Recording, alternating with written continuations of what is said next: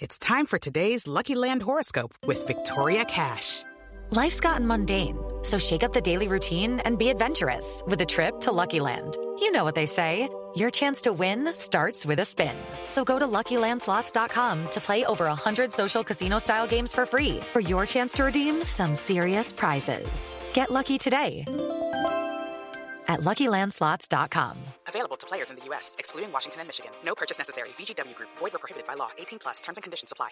Hello, it is Ryan, and we could all use an extra bright spot in our day, couldn't we? Just to make up for things like sitting in traffic, doing the dishes, counting your steps, you know, all the mundane stuff. That is why I'm such a big fan of Chumba Casino. Chumba Casino has all your favorite social casino style games that you can play for free anytime, anywhere with daily bonuses. That should brighten your day a little.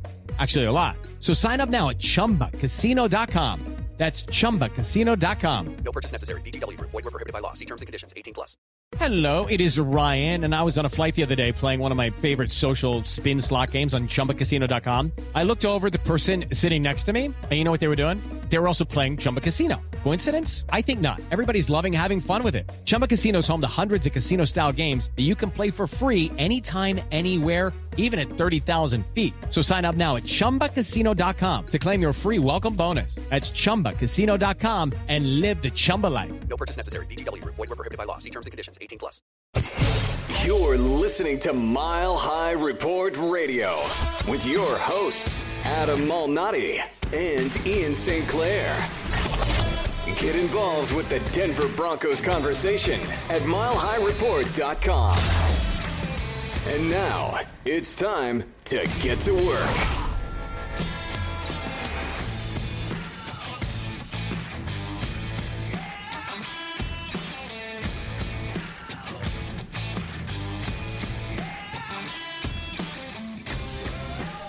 Adam, a lot of Broncos country is still pissed off about the fumble by the $9 million running back on fourth and one. And then the no effort, the business decision by Teddy Bridgewater. All Teddy Bridgewater was doing was following the model of the organization he's played for for six years. The effort or lack of it that we saw from Teddy Bridgewater is what we've seen from the Broncos organization since Peyton Manning retired. How is it any different? It was just the visualization of this organization for the last six years. Yeah, it's a really good uh, it's a really good analogy. It does sort of sum up what we have been watching since Peyton Manning retired. And it's not as if and I, I let's let's just make this statement clear. Peyton Manning needed to retire. He was done. His body was done. He wasn't going to be the quarterback he was ever going to be again. But he was also sort of the last vestige. That era was the last vestige of the Pat Bowlen era.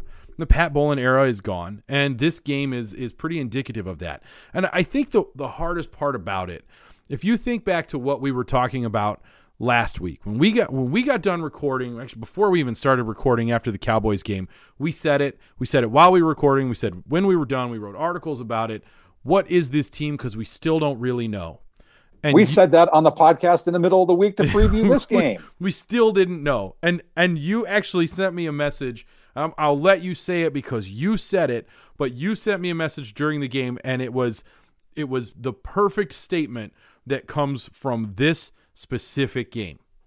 We got our answer. Absolutely, we got our answer, and they're terrible. This team, this team is terrible, and their effort was bad. Their decision making was bad. The play calling, the coaching was bad. was bad. Coaching was bad. If you are supposed to be a defensive guru, like Vic Fangio is, and you allow a team like the Philadelphia Eagles, who are not a good football team, to do that to you at home coming off of the biggest win in this franchise's recent history. And I'm being dead serious. Since the Super Bowl, that win against the Cowboys was probably the biggest win in the franchise's history post Super Bowl 50. That's my I honestly believe that. And now and now what you get is is the effort that you saw against the Philadelphia Eagles in week 10 as they have a chance to go into the bye week with with true playoff hopes. And instead, we learned exactly what this team was, and it is garbage. And now that win means absolutely nothing. It was an it was an aberration. It was an anomaly. It means nothing because it was a flash in the pan. It was the Cowboys taking the Denver Broncos completely and utterly for granted. What the, what the what the Eagles did to the Broncos should have been what the Cowboys did to the Broncos. And now, not only did the Broncos have the ability to go into the bye week on a three-game winning streak at six and four, the Chargers just lost to the Minnesota Vikings. They could have been in contention for the AFC West, not just for the playoffs. But now that is gone any belief that anyone has in this team, in this coaching staff, in these players needs to go away. They need to take a model from the fans who sold their tickets to all of those Philadelphia Eagles fans and not go to another home game. This cannot continue to be supported. You can't continue to give your money to this organization when that's the effort they throw out. And there was a player who went on Denver radio this week whining about how the players don't believe or how uh, the fans don't believe in the team. I'm not going to say who the player is. I'm not going to call him out. I'm not going to say the radio station. If you want to, you can look it up.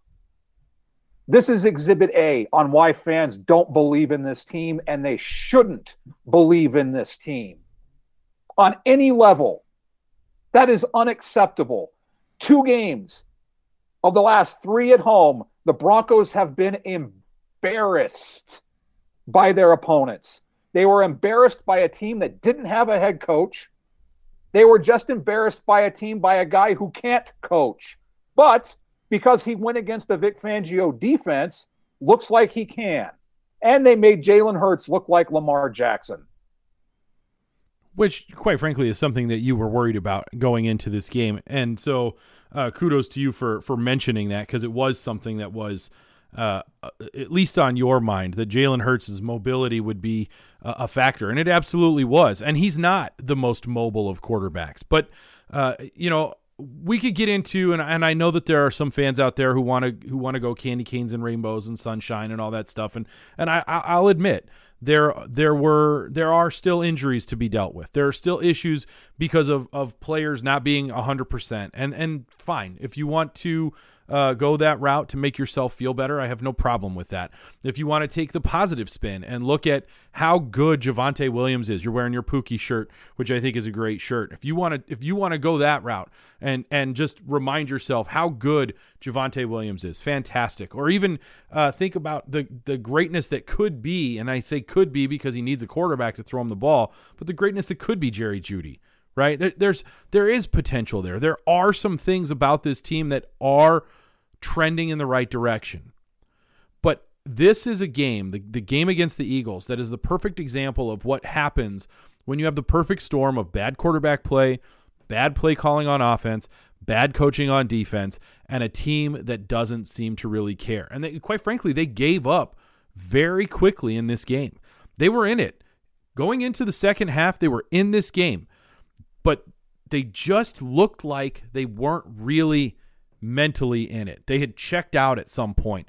There's there's something going on there, and I, I don't I don't want to talk about losing the locker room or or anything like that because quite frankly, these are professional athletes who get paid lots of money to, to play a game, and and so to lose the locker room to me is sort of silly.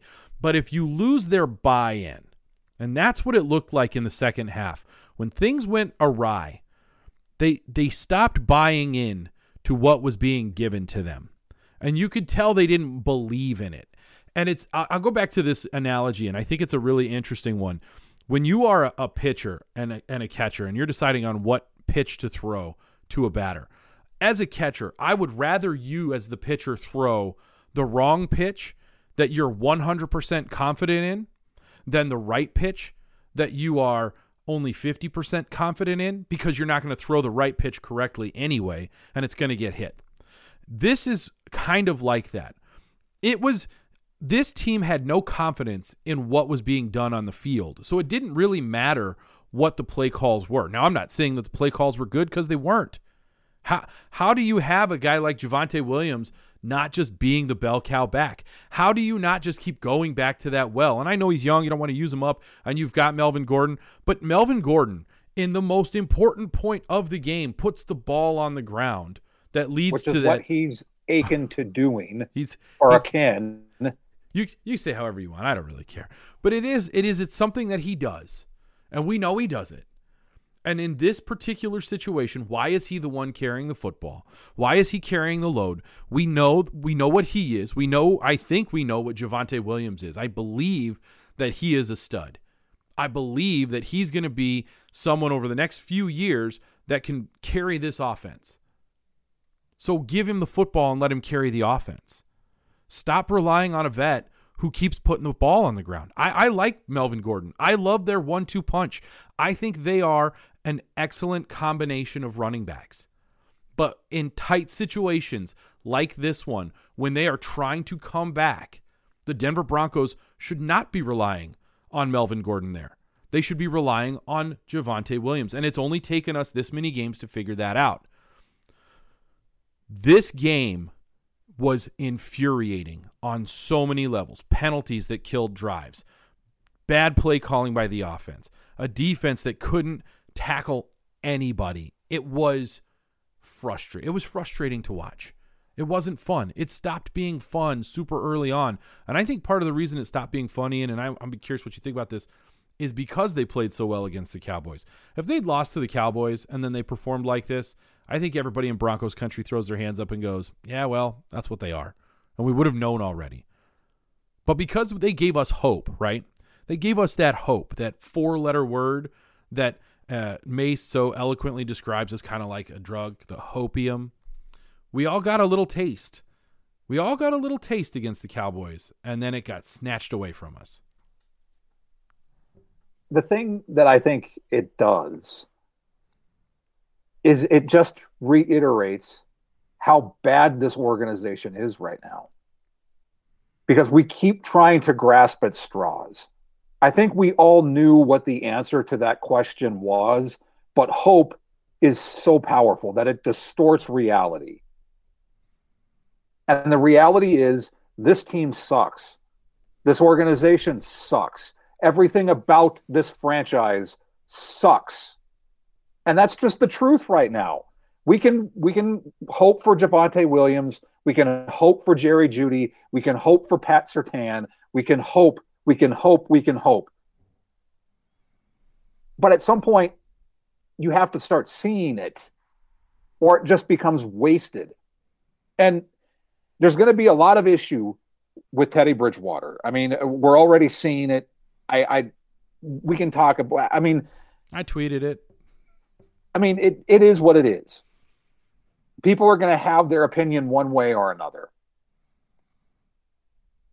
It wouldn't matter if Melvin Gordon holds on to the football or if they run it with Javonte Williams. But here's the thing that sticks out to me. Benjamin Slowick tweeted that Denver had four drives inside the Eagles' 10.